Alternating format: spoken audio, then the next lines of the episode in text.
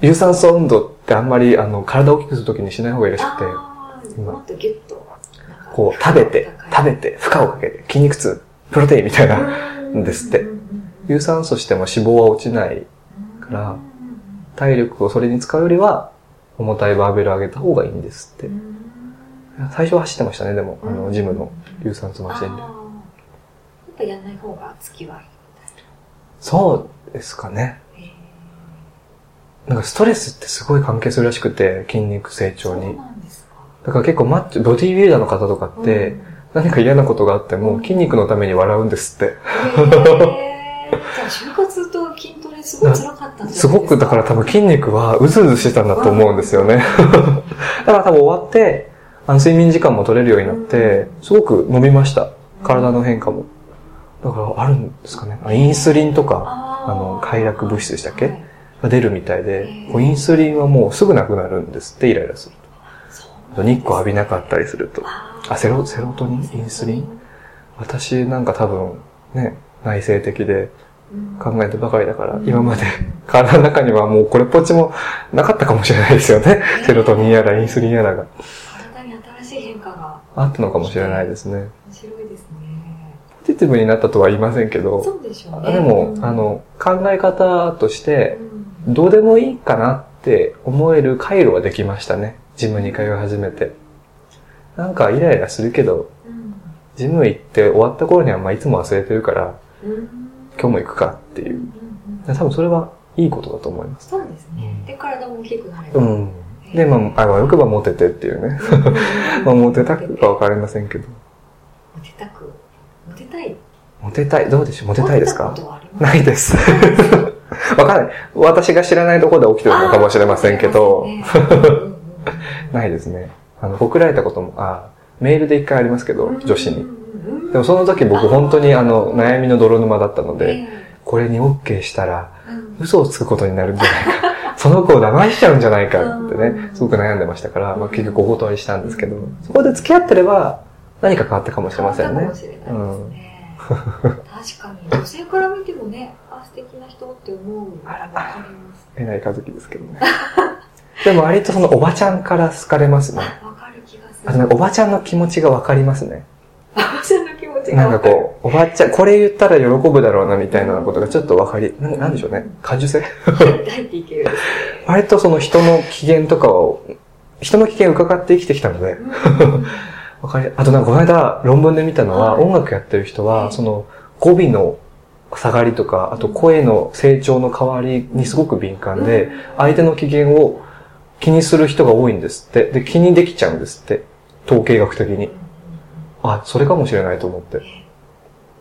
だから音楽家が繊細って言われたかもしれませんね。歌とかもかなりその発音とか細かく指導されてそうですねあ音声学とかもありますけどあと、その、聞いたもの、入力を出力する術を学ぶので、なかなかないですよね。それを学ぶ機会って。だから結構英語の発音とかはラッキーでしたね。そうですよね。コーギーさんの番組でも英語、喋ってましたっけ？前の SM のあずんださんに教えていた発音、すごいわ、発音綺麗だなと思って。なんかそっちの全部、全部 SM の単語を並べてるだけですけどね、あれね。そう。ね発音綺麗だなっていやいやいやはなんか、語彙が少ないので、やっぱりまだネイティブじゃないのでじゃあどこで勝てるかといったら、やっぱり耳でコピーするしかないので、ドイツ語とかも、あ僕、ドイツ語がわかりませんしかドイツ語喋れないんですけど、あの、オウム友達のお父さんに褒められましたね。発音が綺麗だね。うんそれしか言うことなかったんでしょうね、多分。こちらもだってドイツ語がわかりませんしか言えませんからね。うん耳がいいんですね。うん、ラッキーですね、それは。うん親に感謝。空気を読みすぎてしまうという。はあ、で耳が良さって便利ですね、うん多分。人の感情を読み取るのは、なんかめんどくさい時もありますけど、うまくやれますね。じゃあ雰囲気というより音で感情を感じるのが近いですか？どうでしょうね。たでもなんか同じ発、同じ言葉を言ったとしても、そのニュアンスの違いとかあるじゃないですか。うんそれを多分パターンとして学習したんだと思います、私は。知らないうちに。こう、こういう時はこういう感情でみたいな。それがこうリンクされてるから、あの、サンプル、聞いた時も、あ、この人は今こういうんじゃないかなっていうのがわかるんじゃないでしょうかね。まあそうは言ってもね、わからないことだらけですけどね。私の感情は何かわからないですね。でも、あの、内部にいっぱい詰まって、詰まって、なんか 言いたいことをうん内部に詰ま、詰まってるんだろうなっていうのは感じますね。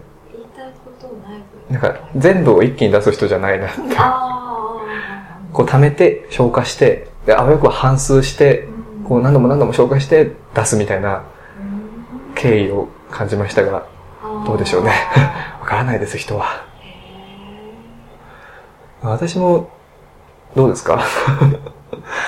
あんまりその初対面でよく思われないんですね。そうですか？あ、の、同年代では特に、えー、なんでだろう。こう、尖っ尖った時期もありましたし、うん こう、分かられてたまるかみたいな、あったんですけど、さすがにもうちょっと大人になったので、それはね、ないですけど。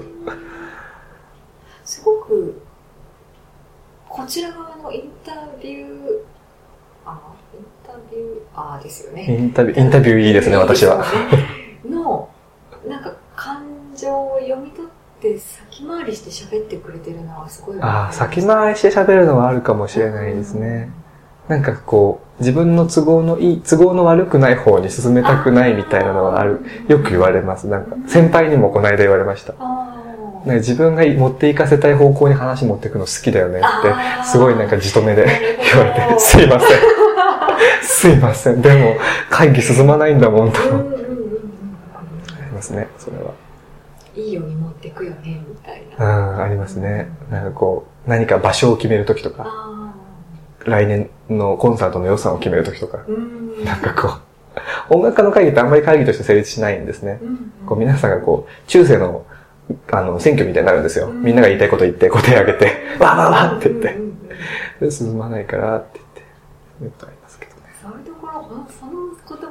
すごい好きなんですよね。毎回ツボなんですけど、中世の。あ、選挙。選挙みたいな。全部あの高校の授業の教科書に載ってたやつですから。それをそこで引っ張ってこれみたいな。でもなんかこう、教養があるわけではなくて、あの、記憶の断片に残ってる単語がたまたま出てくるだけですよ。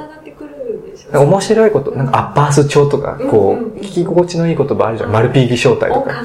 五感、がいいみたいな。五感で覚えてますからね。うん大好きピオとかね。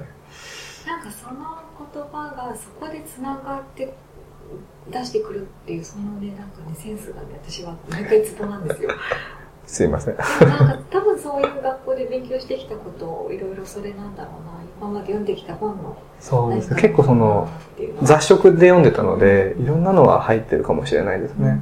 こう、戦車が好きだからずっと戦車のこととか、うん軍歌が好きだからとか、そういう専門性はあんまりないかもしれないですね。広く浅くかもしれないですね。まあでも、バスケのこととかわかんないですし、あ 火起こしとかわかんない、サバイバルスキルとかわかんないですから、やっぱりこうね、それよりはチャイの入れ方とーか、あの、ローズマリーの育て方とかの方が身近ですよね。タロットカードの意味とか。そんなこともありますよね。聞きましたよ、ズータさんの。あれはちょうど病んでた時ですよね。そうそう。そうですね。よくわからない配信になってしまった自分でもタロットやるって言ってましたよね。お家に一個あるんですよね。自分で自分にやるってこと最近、最近はないですけどね。前はやってましたね。こう、他人任せにできるじゃないですか、占いって。だからこう、自発的にやってた時ありましたけどね。なんかこういろんな配置があるんですけど、現在の自分と未来をこう、わかる配置とかをやっていくと、あれなんか現在当たってるんじゃないの？うん思っちゃうんですよね。でもなんかそこで、こう、なんかひねくれて、いや、占いなんてっていうような大人にはなりたくないなっていうのはちょっとあるかもしれないですね。私は多分いつまでもサンタクロースは信じていたいですね。分かっていても。いないって分かってても信じていたいかもしれないですね。信じてる自分うん。余裕を持たせておきたいですね、そこに。いるかもしれないっていう余裕。んんうんそれがなくなったら多分私終わっちゃうなって思いますね。こう、未だに私は魔法学校に入学できると信信じて、信じてはないですけど、こうね、余白はありますから、うんわかんないですからね、未来は。そうですね。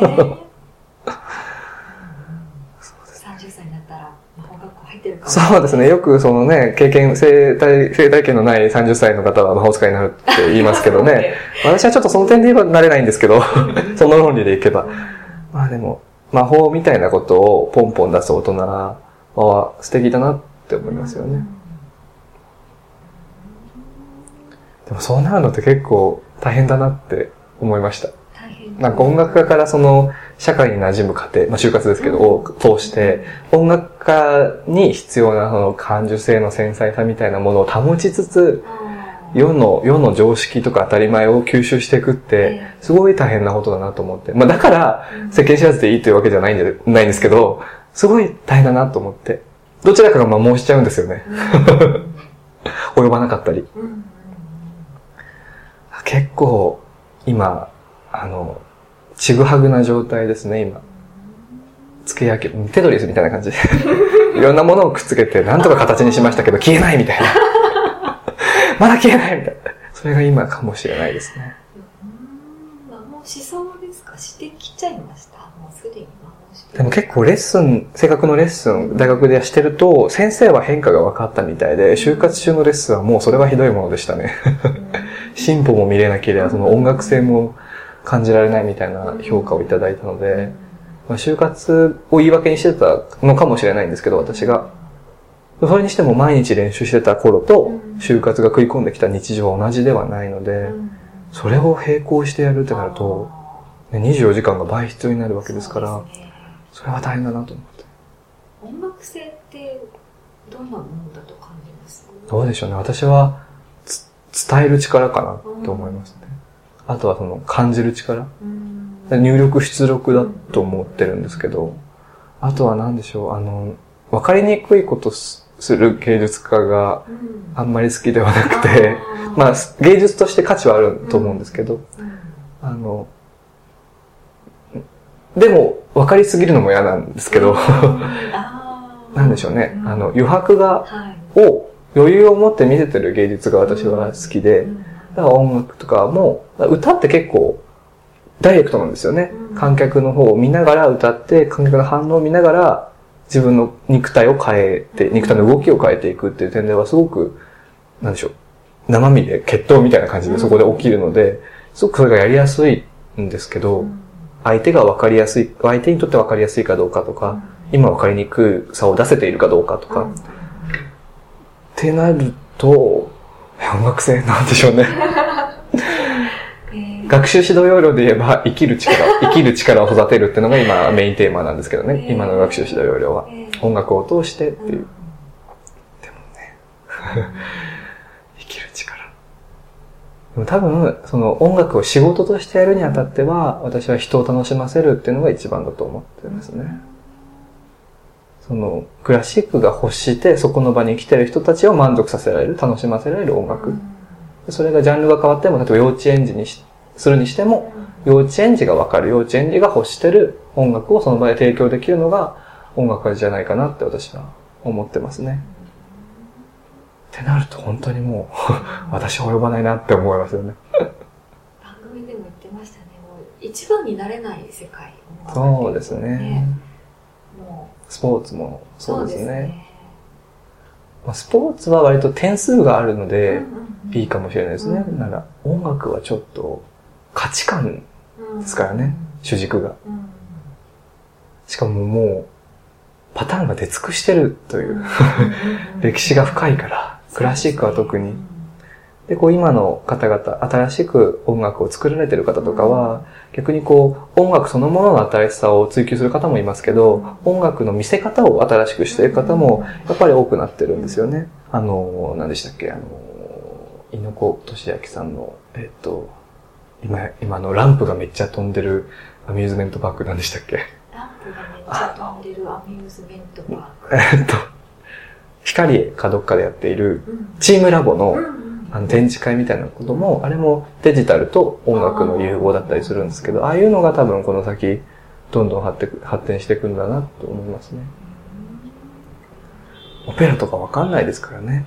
うん何も勉強せずに見たところで。そうなんすねうん割とその音楽学の授業とかも学校で取ってるんですけど、1年生とかの意見を聞いてると、うんオペラがどうして歌ってるのかわからないとか、そういうこうざ、ざくっとした質問が来るんですね。歌じゃなくてもよくねみたいな話。そう、な、なんで歌うんだっっていう、まあ、それはきっと哲学的な質問かもしれないんですけど、で、それに対して答えられるのは、どれだけいるんだろうなって、うん。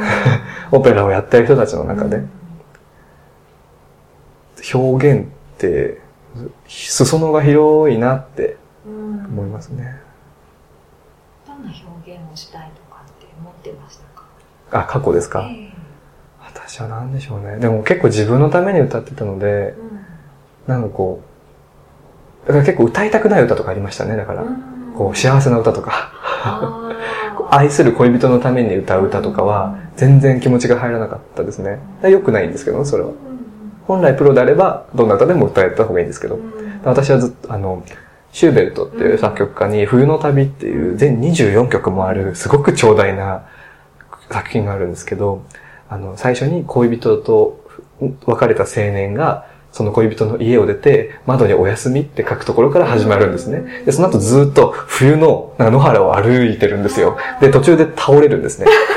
何箇所か倒れるんですね。で、あとは途中でカラスとかにこう、馬鹿にされてるような気持ちがするみたいな歌詞が出てきて、で、こう、太陽にムカついたりするんですね。お前はどうしてそこにいるだけで明るくなれるんだみたいな。こう、で、最終的にどんどんどんどん行って、あの、街中に立っている、あんまり上手くない大道芸人の演奏する楽器の前で、疑問符を投げかけて終わるんですね。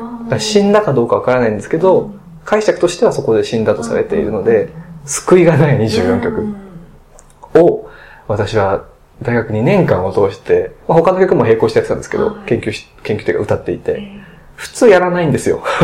シューベルトって言ったらもっとメジャーな、なんかマスとかうん、こと、ほがらかなものをやったりするんですね。えでそういう、なんでしょう、味わい深い歌とか、こう、酸いも甘いも吸い尽くした後でやっと歌える人生の終わりみたいな曲は、18歳、19歳にはまだ荷が重すぎるんですね。だから私も歌えた時間はないんですけど、好きだからやってたんですね。そうなんですよ。だからちょっと今困ってるのは、卒業演奏なんですね。卒業論文ではなくて。はいで論文書かなくていいんですけど、歌う曲がなくて。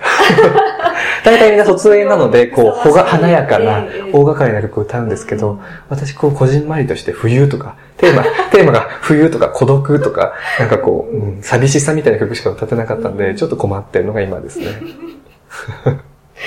それで行くんですか？まあでも、しょうがないですよね。ちょっと魔王とか歌おうかなと。あーええあー、それいいかもしれないですね。聞き映えがありますね。僕がいつも歌ってる曲はもう2分で終わったりするので。国ごとに結構違いが出て面白いですよ。国民性があるんでしょうかね。そうかもしれないですね。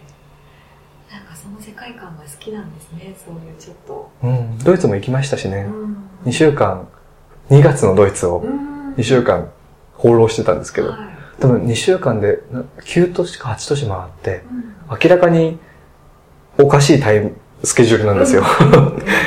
バスで一泊みたいな。はいそれぞれ一箇所一泊ずつみたいな。で、風邪ひいて、ちょっとなんか、こじらせたんですね、風邪を。うんでもずっと、最初のハンブルク、北のドイツから、ずっと咳しながら、こう、北ドイツを全部回って、ハンブルクに戻ってきた時もまだ風邪ひいてたんですよね。え全然お金なくて、しかもはい、なんかり一日リンゴ2個みたいな、食べてましたね。でもいろいろ歩い、ずっと歩いてましたねう。んどこ行っても歩くんですよね。歩くの好きって言ってましたね。歩いちゃうんですよねなんかね多分、前世はお遍路さんだったんだと思いますね。